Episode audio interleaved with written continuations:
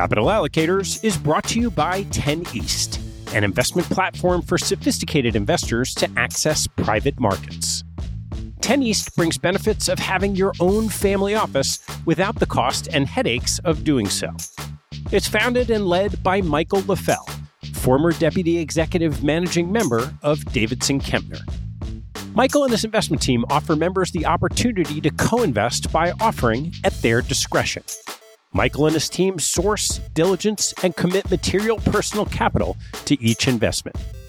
The opportunities shared on the 10 East platform offer exposure to private credit, real estate, niche venture and private equity, and other idiosyncratic investments that typically aren't available through traditional channels. The principals have over a decade track record of investing in these types of exposures across more than 350 transactions. Post investment, the 10 East team conducts ongoing monitoring and reporting, just as you'd expect from an institutional investment organization. I've known Michael for about a decade, and after becoming impressed by the quality of 10 East offerings, its research process, and high quality investment team, I became an advisor to the organization and investor in multiple offerings. You can learn more and join me as a member at 10east.co. That's the number 10 east.co.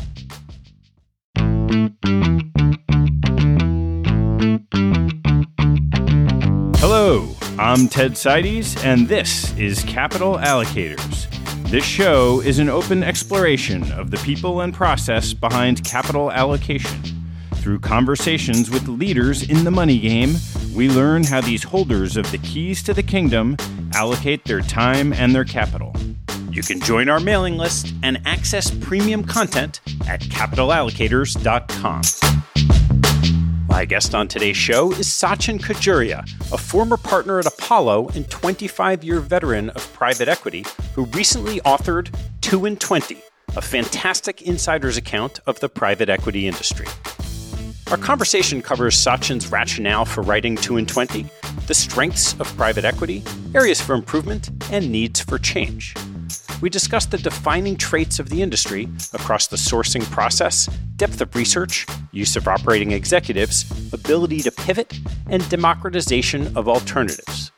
We close by discussing opportunities and risks going forward and Sachin's application of his insights to investing at his family office. Before we get going, we're just two episodes away from the end of season one of Private Equity Deals. If you're an allocator, private equity manager, banker, or a student of deals or businesses, this show is for you. Search for private equity deals on your favorite podcast player and subscribe. As soon as you do, you'll get a chance to listen to Advent International's star, Tricia Glynn, discussing a corporate carve out. Please enjoy my conversation with Sachin Khajuria. Sachin, great to see you. Great to be here. Thank you, Ted. Well, why don't we talk about your background that led you to writing this book? So, I'm an investor, 25 years as a partner at Apollo. I'm now a limited partner at a number of firms managing my family office. And prior to that, I spent a few years in investment banking at the start of my career, but mostly an investor for most of my life. And it struck me that a lot of my friends who are doing great in their own professions, medicine perhaps, or academics, or what have you, you know, started to invest as they progressed in their own careers for their retirement, for their life goals, and so on. And yet, for some reason, they didn't really understand or have heard much about private equity, even if they came across it in a professional context. And so it occurred to me over the years, we should try to get more people with a baseline level of understanding of private equity, not necessarily from an academic, technical point of view, and probably not even taking sides, but more about what is it really like on the inside as someone who's in the GPs, as well as an LP, and now, of course, an LP across multiple firms. And that's what led me to the idea of writing this book, which really should be for everybody who either has a pension or a retirement plan that may be going into private equity or may meet private equity in their business. So, from taking your experience over those years into writing this book to show the inside of how these work. What was your perspective going in? Constructive, because I believe in what I'm writing. So constructive, but realistic. And the way I would describe it, Ted, is trying to hold a mirror to the industry. What are the good things you see as we all look in the mirror? Hopefully, a few good things. Probably a lot of things that we wish were better. And maybe a couple of things that we wish just weren't there. And so when you look at it from that kind of lens, holding a mirror to the industry, much like the industry does when it looks at a target, looks at a company to invest in. It's not just looking at all the bad stuff or the good stuff. It's trying to get to the truth of what do we really see? Do we see a business that has strengths? What are they? What are the things that could be done better? What are the weaknesses? And is there anything drastically wrong that needs to change more urgently? And what are the opportunities? And so I tried to look at the industry from that perspective, constructive but realistic. Well, let's break that down. Let's start with the good. From the inside, what do you see as what the good things are about private equity? The good firms that I've been involved with and I invest with now, they really do think like principals, not like advisors. They really are in it with an alignment. And this is rare. It's easy to say, it's very, very hard to do day in, day out, good deals, bad deals, return of capital, potential loss of capital. They're really thinking about it as if they had all the money in the deal, as opposed to them having a fraction of money in the deal and most of the money coming from retirement systems, sovereign wealth funds, what have you. And so that alignment is really powerful when you see people really feel it, Ted. They really feel it, which is like, this is our deal. Or if it's a mess, this is our mess and we're going to clean it up. It really means that they're fighting for you. They're in your corner. Of course, they're making a great profit out of it if it works out. Of course. There's nothing to hide about that. But if it doesn't work out, they're not consultants. They're not just walking away. And the best firms, they're almost better on defense than they are on offense. So that's number one. Number two, the firms that have gained a certain critical mass, they have what I call in the book the library. They have an amazing network of data, executives, knowledge, know how, and this gives them a fantastic edge even before you look at things like size and scale. They have great information and they're able to capitalize on it that's not something you can just replicate by hiring a bunch of folks. You could hire 20 smart investors from five different firms, but you wouldn't be able to replicate the knowledge base that's inside those firms. So that's number two. And I think number three, and we talk a lot about this in the book, the best firms have temperament. They are very good at pivoting when they need to pivot, sticking when they need to stick, and really looking at the long term. It's not a trader mentality. It's not buy low, sell high. It's not like, oh, what's the hot piece of information we can trade on? It's nothing like that. It's very much like we could own this for 10 years or more. What is going to get us to the outcome we want? How do we recalibrate that outcome continuously? And how do we then reverse engineer into what we have to do today to be able to get to that outcome. And that takes temperament. That takes a sort of the ability to leap when there's chaos, the ability to freeze when you need to freeze.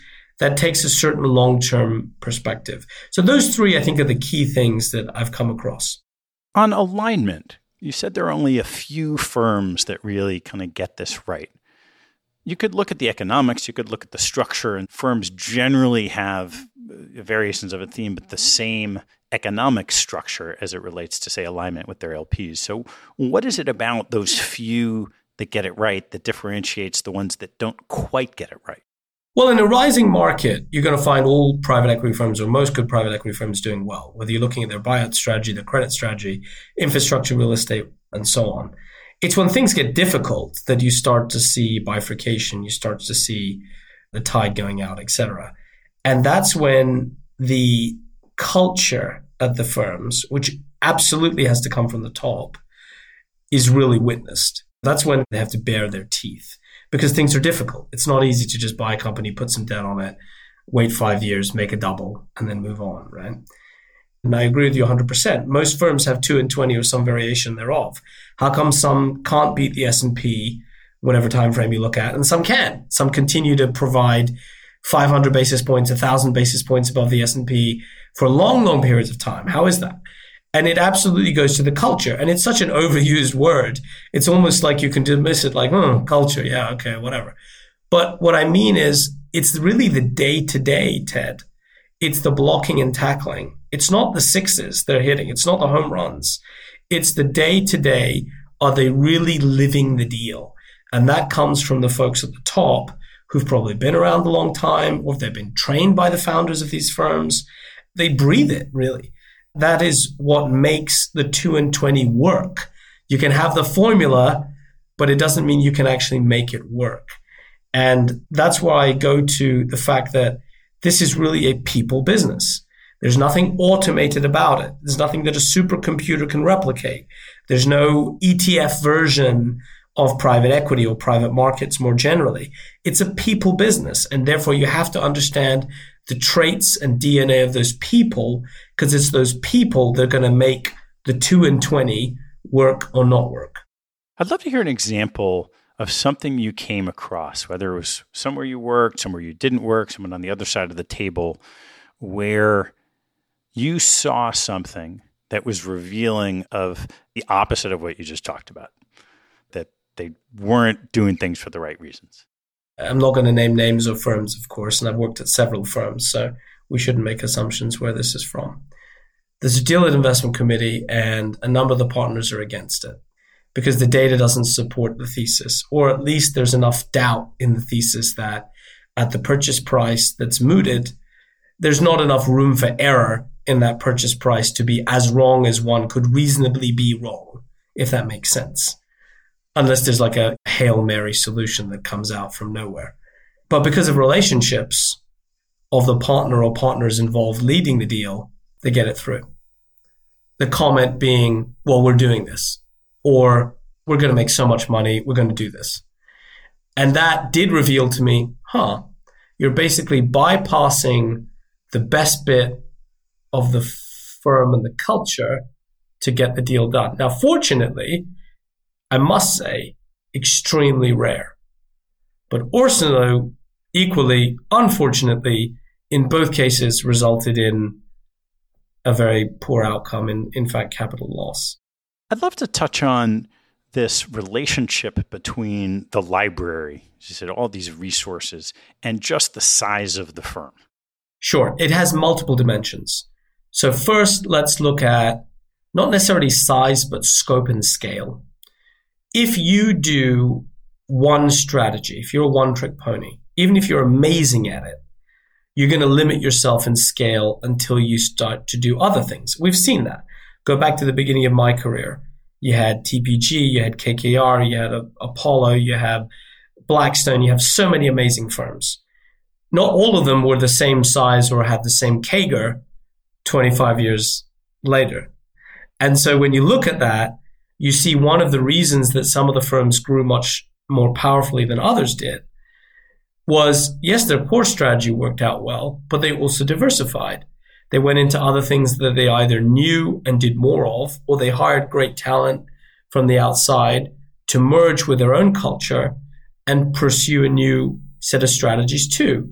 So they may have gone into life sciences or infrastructure or more credit. And the more products you have on offer, the more there's on the menu, the more you learn about the ingredients, the more you learn about the flavors, if you will. And so the more strategies you're running, the different kind of information you get, but also the different lens of information you get. You could be a supplier to a particular industry in your credit business, but in the equity of a competitor in your buyout business. You could be the infrastructure of a particular company in your real estate or infrastructure fund. And then you could be the debt provider to the services aspect of that company in another fund. Or maybe you have a social impact strategy that's investing in that too. So you can see that the more games you're in, the more information you're going to gather. So that's number one.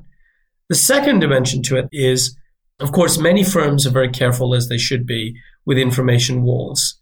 But you are going to have opportunities where strategies can either work together, because let's say they're tackling a complex situation that requires more than one fund to look at that strategy.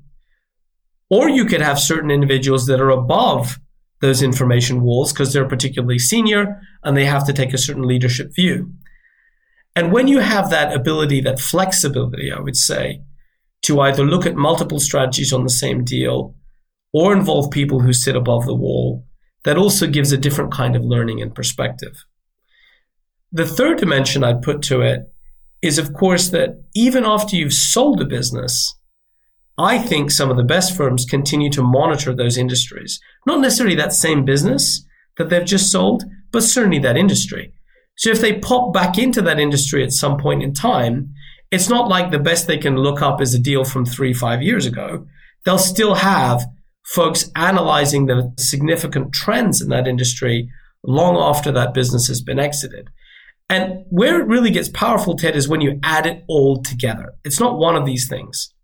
And when you add it all together and you combine it with size, so you're not just able to do the billion dollar deal, but you can also do the five or even $10 billion deal, then suddenly you get into a class of your own. You're like in, to use a soccer analogy, you're like in the Champions League of private equity. And that's what we found now that there's a handful of these firms that are able to look at information, cut so many different ways, so many lenses. And as an LP, you can look at it and you can say, how amazing is it that some of these firms can have a flashcard or a CEO survey of sentiment, or they have the heat map of what's happening in each pocket of the industry ahead of what you read in the press. And so they can tell what's happening. And of course, they're not the only firms. I mean, investment banks would have this too for their clients and other things. But I think the perspective is a little bit different as a principal as opposed to an advisor. And so this, I think, is a huge information advantage because not only does it help you scout for new opportunities, it also helps you, I think, defend your existing investments better if you know what's coming down the road. I'm curious to ask what your view is of let's just say the mid market, because a lot of these advantages you're espousing accrue to larger players. You get more breadth, more scale, more resources, more information. What's your hmm. sense of the investment prospects of the larger mega caps with all these resources compared to, say, the mid market?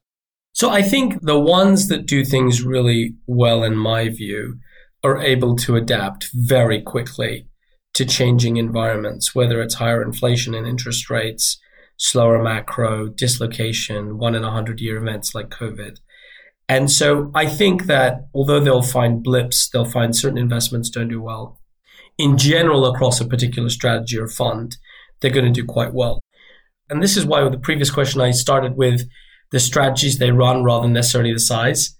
I think it's not necessarily just size is the driver. I think it's the people, Ted if you have amazing people who leave one firm and start their own firm that's, let's say, 5 billion of assets or 2 billion of assets, as opposed to 50 or 100 or 500, it doesn't mean that they're not going to be able to replicate the success. It's because it's, again, it's a people business, it's the individuals.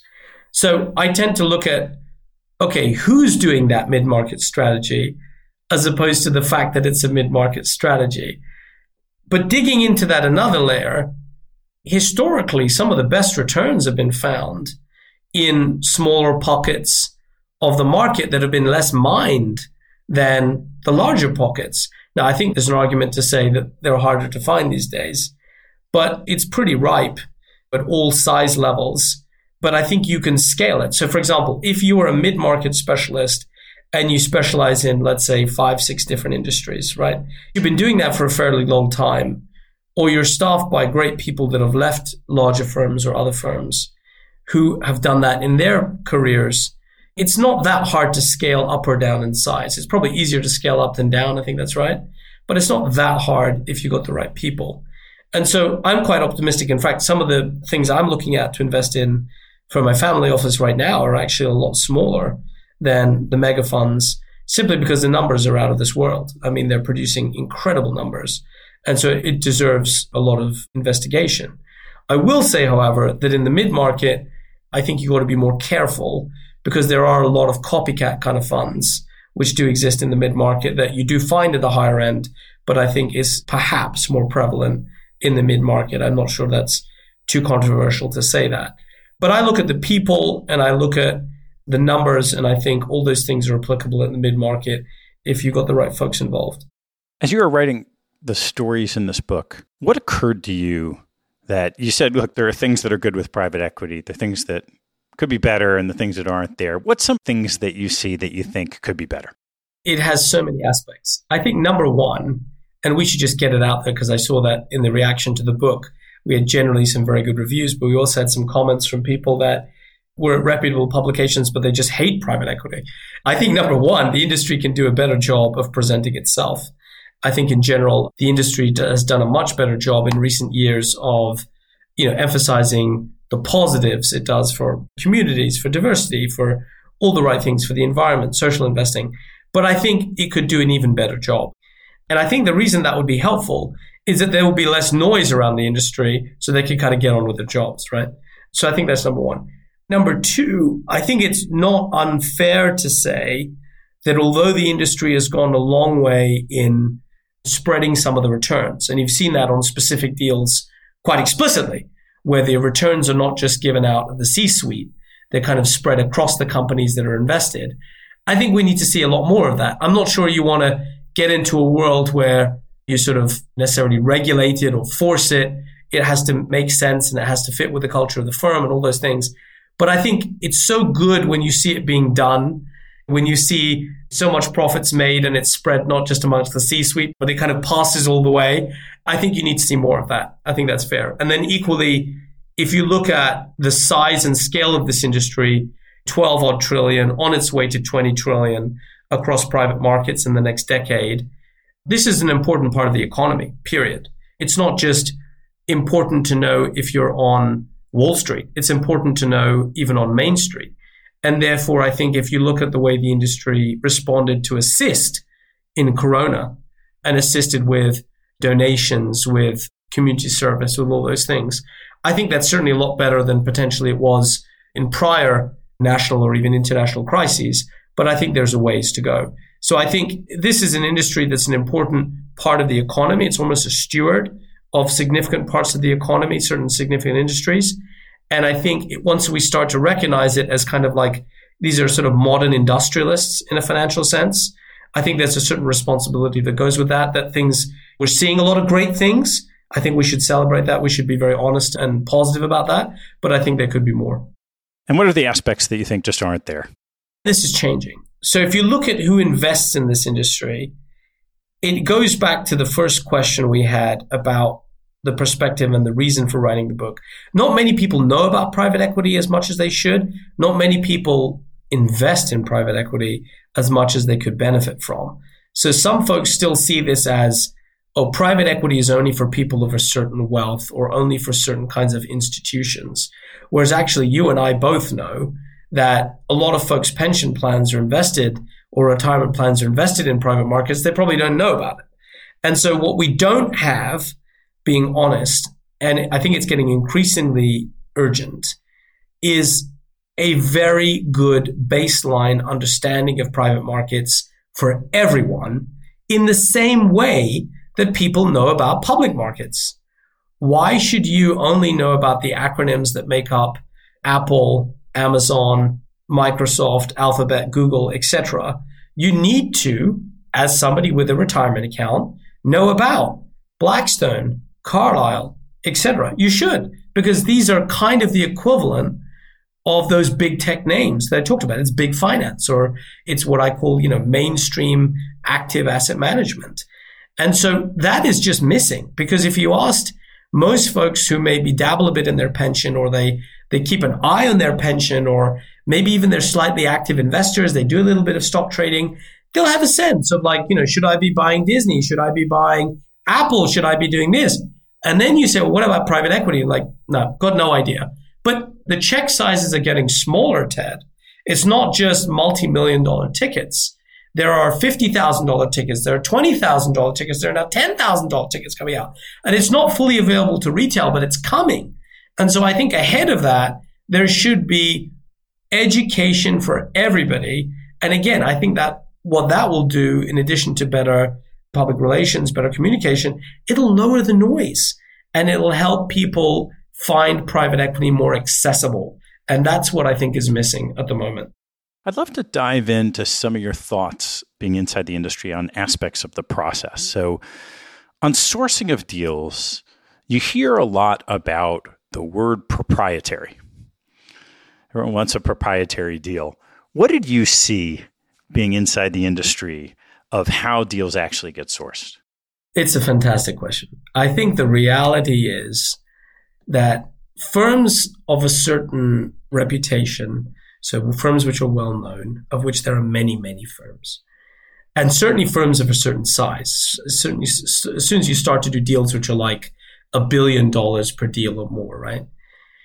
It's hard to say that no one else will ever look at that deal other than you between the time the idea comes up and you closing the deal. No one's ever going to look at that deal ever. It's going to be totally under the radar screen and no one is ever going to even have any idea that it's happening. It's a total surprise. Okay. That's very difficult. Why is that difficult? Well, let's start with the seller. The seller probably has some obligation to stockholders, to their investors, to actually check that the terms are good terms. And so at some stage, they will probably need to hire an investment bank or themselves or some other broker or something to check that what they're doing makes sense. You know, we're carving out this business, we're selling it to a unit of Carlyle or whatever. Is that the right price? Is that, well, then their advisor will be like, well, have you checked with anyone else? And they say, well, no, we decided not to check anything with anybody. I mean, that doesn't really fly.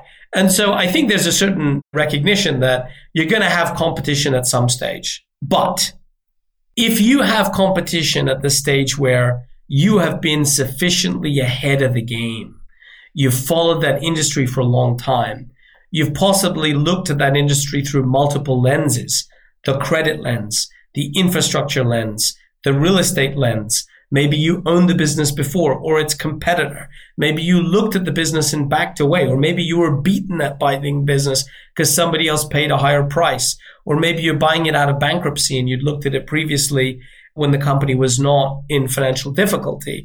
If you're ahead of the game, then you developed, I would say, an edge. And it's that edge that counts rather than necessarily getting so hung up on the fact it's proprietary. That's number one. Number two, there are ideas which are genuinely people of first movers. So the most obvious and probably the the most important, I would think, in the last decade is financial services. The firms that looked at insurance, banks, ahead of everybody else have found that most folks at the similar scale have copied them since. And that tells you something. They had an edge. They had an advantage. It was proprietary. They had an idea. At the time they did their first, second, or third deals, they were ahead of the competition. And they've probably continued to evolve such that others, even if they are copying them, maybe those folks are now doing insurance 2.0, 3.0, 4.0 rather than insurance 1.0, right? Similar with energy. A lot of people, when I started investing, were looking at energy in a certain way. Then a bunch of people started to do energy in another way. And it was really pretty pioneering. The same thing, let's say, in pharma, buying drugs which are ex patent or funding new kinds of drugs in life sciences. Or another great example, actually, probably another enormous one of the last 20 years is infrastructure. The folks in Australia had this idea to do infrastructure, toll roads, airports, towers, when everyone else thought it was a crazy idea, frankly speaking. And I saw it firsthand. Like, what are you talking about? This is, you can't use project finance principles. This is a leveraged buyout. You've got to use high yield bonds. What are you talking about? You can't do that. So there are firms that have proprietary ideas. At the time they've consummated almost any of their deals, closed any of their deals, they're going to have competition. But it's about being ahead sufficiently, either in the idea or in the preparation, or ideally both, that actually you have the best chance of winning. Unless, Ted, somebody overpays so badly that you'd actually rather they bought it and then you'll maybe see it the second time round. You talked in the book about the exhaustiveness of the research process that goes into finding these deals. And I'd love for you to give some color on what that looks like.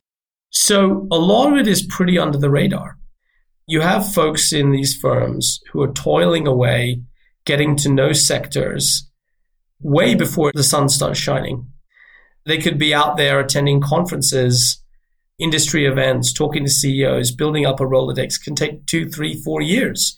And it could be two, three years before they even look at a deal or start to discuss. I mean, I saw that with infrastructure where, again, the folks down in Australia were talking to people about doing things like carving out telecom towers and buying airports. And it took years for the sellers to get interested in these ideas. And of course, it cost them time, money, and effort to invest that resource in developing it. But when they did and it came off, they were miles ahead of everybody else. The same applies for insurance. The same applies for life sciences. And so a lot of it is kind of patient, careful, not particularly glamorous research that's like, what is the thesis that we have? What are we going to present to the investment committee that is different? What's the edge I'm trying to create, sell, grow, develop? And that's basically taking a blank sheet of paper and trying to come up with something new. So it takes a while. And the early stages are not necessarily that high profile, but that's probably where the hardest work happens. The use of operating executives is far more ubiquitous than it was some time ago. How does the relationship work with the operating executives, the investment deal makers, and then the company in a lot of these firms? When it works well, it's seamless. You don't look at one person and say, "Oh, is that is that guy from the deal team or is she from the operating executive side?" It should be seamless. And naturally, people will lean towards their area of expertise and where they think they can help. And so if you have one person who's more a capital structure kind of person, but has good insights on the operating side, and one person who's more an operating person, but has insights on the financing side, ideally they work together. And generally, I've seen it to be pretty seamless because when it isn't, those relationships tend not to last very long and the teams tend to change. You mentioned that some of these large firms are really good at pivoting when needed, conditions change. I'd love to chat a little bit about evolution and innovation. We've seen, for example, growth equity become a huge thing in the private equity community where if you went back 20 years it was a lot more just cash flow generative businesses on leverage only now probably both love to hear your thoughts on what's changed over time and then how that's happened within the firms. So I think how it's happened is from the top, where at the firms that have evolved the most, you've had people consciously taking decisions that they want to look at things that make sense for the investors and grow in a way that the market is growing, that society is growing, move with the times. So in a certain sense, these folks at the very top can be generalists, right? Because they're like, you know, their background might be buyouts or distressed or what have you. But then they look at it and like, well, you know what, we really need to get into performing credit because we know a lot about distressed credit, but actually performing credit makes a lot of sense now, or the other way around. And so it starts at the top with an openness to grow. And that's a little bit of an emotional decision as well, because if you don't have personal expertise in the areas you want to grow, you've got to bring people in. And you got to make sure that works, that fits. And sometimes there are tough starts and there are restarts and there are hires that don't work out and there are teams that don't work out. I mean, we've seen it all. It's perfectly normal. It can happen in any industry. And so I think that intellectual open mindedness is what starts. You then have a sort of emotional acceptance that you got to, you know, hire and bring people into your culture, your firm, and integrate people and learn from their culture as they come in and so on. And as that happens, you find that typically the firms merge a bit of their own DNA with the culture and expertise of who's coming in. So let's say a firm that does buyouts and credit starts to look at infrastructure. It'll take a person or two from the outside and they'll work alongside somebody from the inside. And that's how you get that meld of here's an amalgam of what we do well and what you do well, but let's do this new thing in our way so we can understand it. And sure, it can continue to evolve. Absolutely. And it also needs to be sellable to investors, right? Because if you're going to go out and raise capital and the firm has never done that before and hired people coming in, it probably looks better and it makes a lot more sense, of course, to look like a joint effort rather than necessarily like buying a unit coming in from the outside. And we've seen that evolution right throughout. So that's when it's kind of like a step away from what the firm is doing already. And then you have natural evolution. We talked about financial services. You have firms that are going into the pension space or going into aircraft leasing. They're doing performing credit and they start doing private credit. This kind of white space that is either left behind by the Wall Street banks, as we've seen since the financial crisis, or just space that's generated by these firms to say, well, listen, we're doing stuff which is adjacent to this sector. It's not that much of a stretch for us to learn about it and try to do some stuff in this sector too. And those are areas where you don't necessarily need to hire a whole team. You may hire one or two people, but you need to sort of ease your way in through research. And so that's why we've seen today that, you know, private equity, to be honest, Ted, is very much mainstream. It's in everything from not just, you know, the big industries in the economy that you know about, chemicals, energy, aerospace defense, telecom, you know, financial services. It's also in lots of things that you don't associate with private equity. It's in dating apps. It's in cybersecurity. It's in college textbooks. It's in nurseries. It's in, to take a recent movie, it's in the Top Gun fighter jet training school. It's everywhere. It's in Chelsea Football Club. And so this is how it's kind of moved. And as private equity starts to sort of mirror the economy, it goes alongside what I've been saying with there should be a general understanding of private equity because private equity has permeated not just Wall Street, but also Main Street. So, having sat on both sides of the fence of GP and LP, what are the things that you think you either don't have the information to understand or just misunderstood by those on the LP side that haven't sat inside the sausage factory at the GP? I wouldn't say I've met many LPs who just don't understand, but I think it's a different thing to know how deals work and to read the presentations and attend the conferences than necessarily seeing how it happens day to day. I'm not sure they need to necessarily see it day to day because otherwise, to a certain extent, Ted, they'd be working there, right? But I think the thing that the way I'd put it is that what I hope is increasingly appreciated is that private equity professionals do eat what they cook. They do act with an alignment. And I think it's one of those things that's kind of so obvious and easy to say and to point out. But until you've really seen it work at every hour of the day, it can be hard to sort of remember or even in some cases believe. And so I think the best way to evidence it, of course, is the results. And that's where some of the most interesting and memorable things that I've worked on, or even that I've just seen on both sides of the fence, have been where a deal hasn't worked out in the beginning, but actually the folks have fought tooth and nail to make sure it works out at the end. That's not something that an ETF can do, Ted. That's not something that is going to work out in the passive markets. It's only going to happen in with passive management. It's only going to happen with highly active management. We hear more and more about call it the democratization of private equity, the platforms to bring it down to high net worth and eventually retail.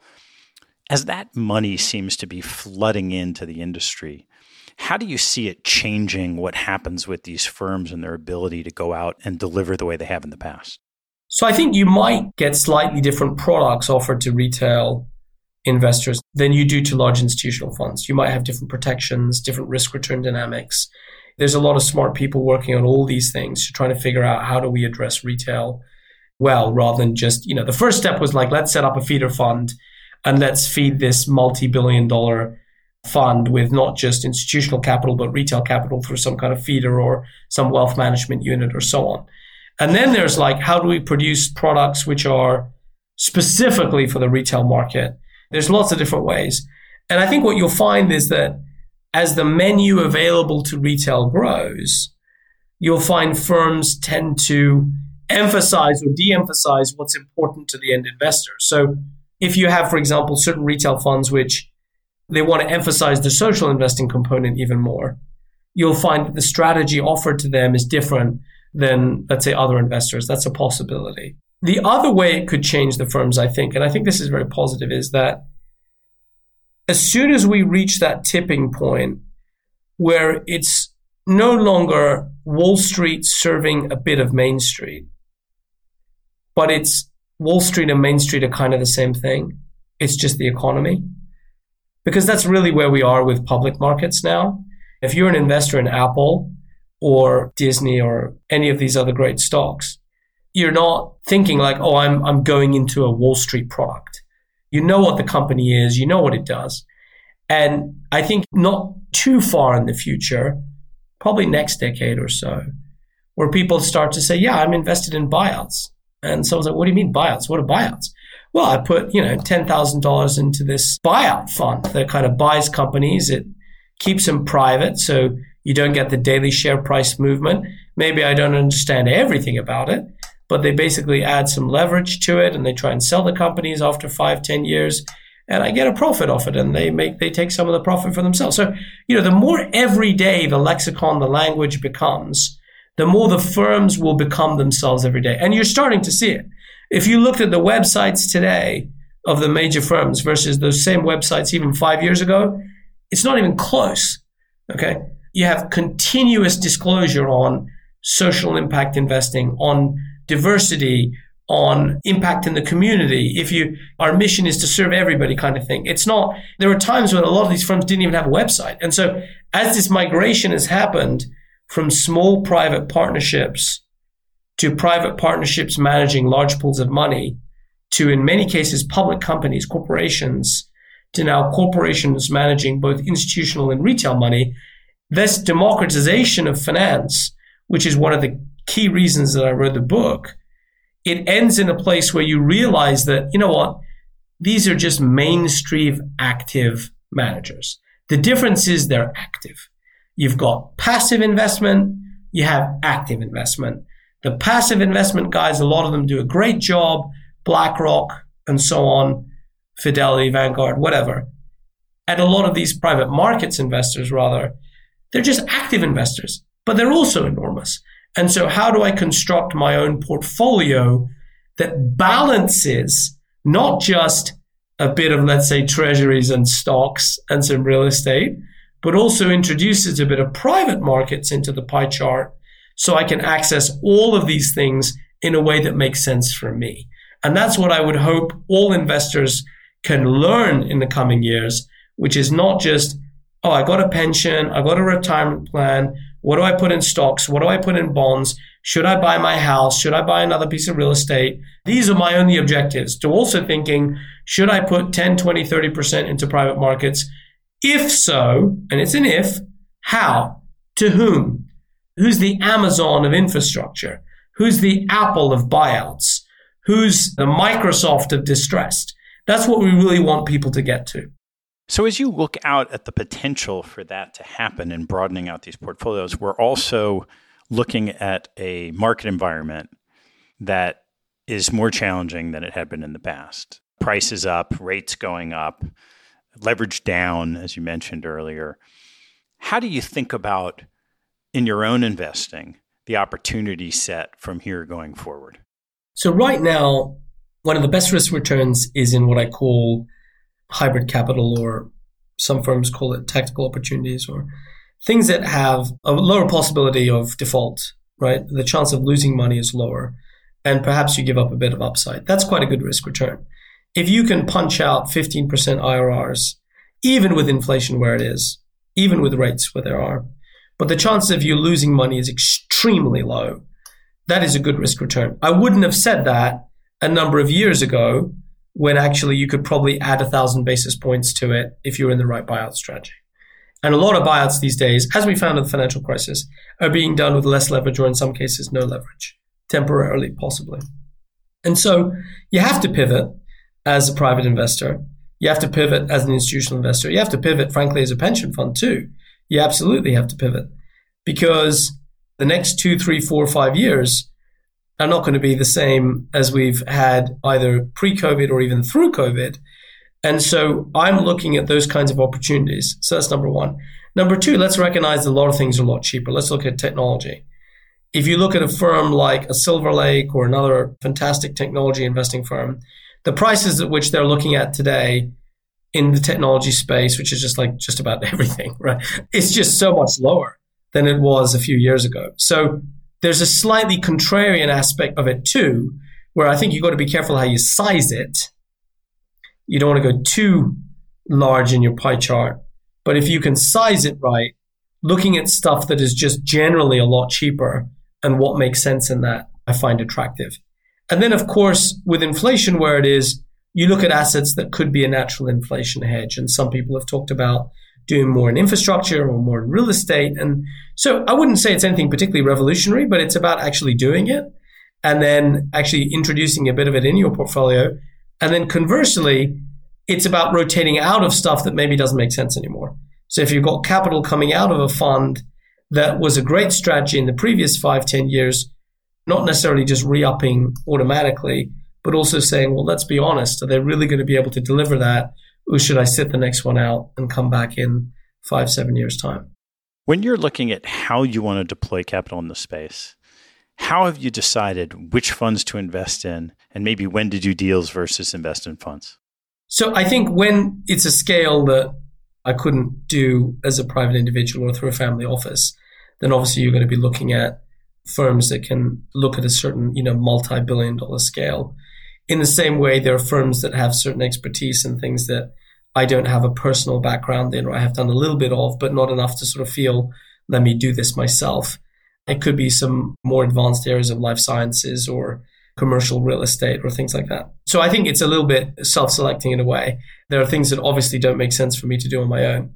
But I think when you look at things like distressed, when you look at individual credits, or you look at smaller buyouts, as we talked about before, there's a lot of things I see where actually what I'm being offered as an LP makes a lot less sense than me doing it to myself. Because I, you know, if you take a distressed fund or a credit fund, a lot of the things I've been offered, they're taking 10 plus percent risk at least, but they're offering six, seven. Doesn't make sense. And you're better off trying to create your own basket of whatever diversification you're comfortable with if you know how to do it. But I think I'm not sure that's accessible for everybody, but I think, you know, that's the way I've looked at it is trying to sort of be honest and open about things that I just know I can't do. And then things that I have done previously and done for a long time, just sort of back myself and be brave enough to sort of do things on my own in that sense. And and so far it's working out reasonably well. What are you most worried about with your investments and the strategies? I think again it goes back to people. You can't control who's hired, who moves on. You want to see that hunger, that intensity, that alignment. There'll come a time when I know a lot of people in a lot of firms that may change over time, right? As people go off and do other things. And so that that's probably the the thing that I, you know, I started to be like, who, you know, or like, what? I, you know, uh, no idea who's doing that deal or who's the lead on that deal. I don't even have their number. I don't know how to, don't know how to call them. I'm not sure how to. I think it goes back to the people. That's the number one thing that I hope stays in the industry is high quality people with the alignment. So, what's happened since the book came out? It's been a crazy experience. It's been ex- incredibly positive. It has worked out pretty well with thousands of copies going across the board from regulators to corporates to individuals. And there's been a lot of talks. There's been a lot of private talks at corporates who've said, we don't necessarily want to sort of advertise this, but can we buy, we'll buy three, 500 books, whatever. We'll distribute it to our company. And can you do a couple of one hour private talks where we ask you everything we, we really wanted to ask and get at least one person's perspective on it, one insider's perspective. So I think that's number one. And then number two, as you've seen, the market environment has been a little bit more challenging. So I've tried to make sure I don't take my eye off the ball on my day job, which is actually investing. And so it's only been three months since the book came out, but certainly the markets have kept me pretty busy. And I think we'll do at least for the balance of the year. What I would very much hope, and we have started to talk about this with the publisher, with the agents, is some form of screen treatment or adaptation because I think there are so many stories that have not been told and that would be very interesting and also fun for people to see. So I think uh, 2 and 20 being on the screen, I think would be a lot of fun for everybody and uh, we'll see what happens. What's your favorite story from the book? That's such a tough one. I think one of the most impressive is chapter seven never react, always respond and it's about a leader who is under pressure because of a number of crises and comes out with amazing temperament and manages just to turn things around and just go from strength to strength. There's a lot of sub stories in that chapter you would have seen. But I think chapter seven is one of my favorites. I also think chapter one, where the best game in town, where there's an investment that a company used to own, they'd sold it, and then suddenly they're looking at buying securities as if it's a public markets investment, but they have great information. That's another good story. And then I think at the end of the book, there's a chapter where the private equity firm actually looks to buy out assets from another firm that's in trouble. I think we're going to actually start to see a little bit of that. So that's something to think about for the future. Great. Well, Sachin, I can't let you go without asking a couple of fun closing questions. So, what's your favorite hobby or activity outside of work and family? So, increasingly, it's tennis. And so, outside of work, family, socializing, I picked up tennis in the pandemic and uh, as a great outdoor sport, not that much contact involved. I got to say, I'm hooked. One of the things about writing a book is you actually start to read a lot more. So I've been reading a lot. I'd give you those two reading and tennis. What's your biggest investment pet peeve? We alluded to it before. It's when people leading a deal have an ability to push something through based on relationships rather than merit. And it's very rare. Which two people have had the biggest impact on your professional life? The first founder I worked for, incredible man, exceptional talent. And he's seen the movie before so many times. He remains an enormous influence, and I'm incredibly grateful to have worked for him, with him, with people around him. And then I would say the founders at the last firm I worked for I think a lot of what they've done, one or two of them in particular, speaks for themselves. What teaching from your parents has most stayed with you? Oh, there's many. I would say a number of things related to basic values and right and wrong, justice, all those things. All of that applies to investing. I think more specific, perhaps in this context, and I put a quote at the beginning of the book, actually, that is relevant here. It's a quote from a speech by Roosevelt. It's not the critic that counts. It's the person in the arena. It's the person who's trying. And even if they fail, at least they'll never fail being one of those folks who knows neither victory nor defeat. That's something that my parents told me in the very beginning. It's quite hard for a child to kind of grasp, maybe. But as I got older, I realized it's not the cricket that counts, it's the person in the arena. All right, last one. What life lesson have you learned that you wish you knew a lot earlier in life? Oof, I would say it's okay to keep things very simple and to just follow the plan. You don't need to elaborate. You don't need to get too distracted. If you have certain goals in life, certain objectives, you know, just follow them. And the way I would put it is make a long list of what you think you want in your life and go after it. And only change it if you really want to change the list. Great. Sachin, thanks so much for sharing the stories. Oh, no, thank you. It's been a real pleasure, Ted. I'm very grateful. Thanks for listening to the show. If you like what you heard, hop on our website at capitalallocators.com where you can access past shows, join our mailing list, and sign up for premium content. Have a good one, and see you next time.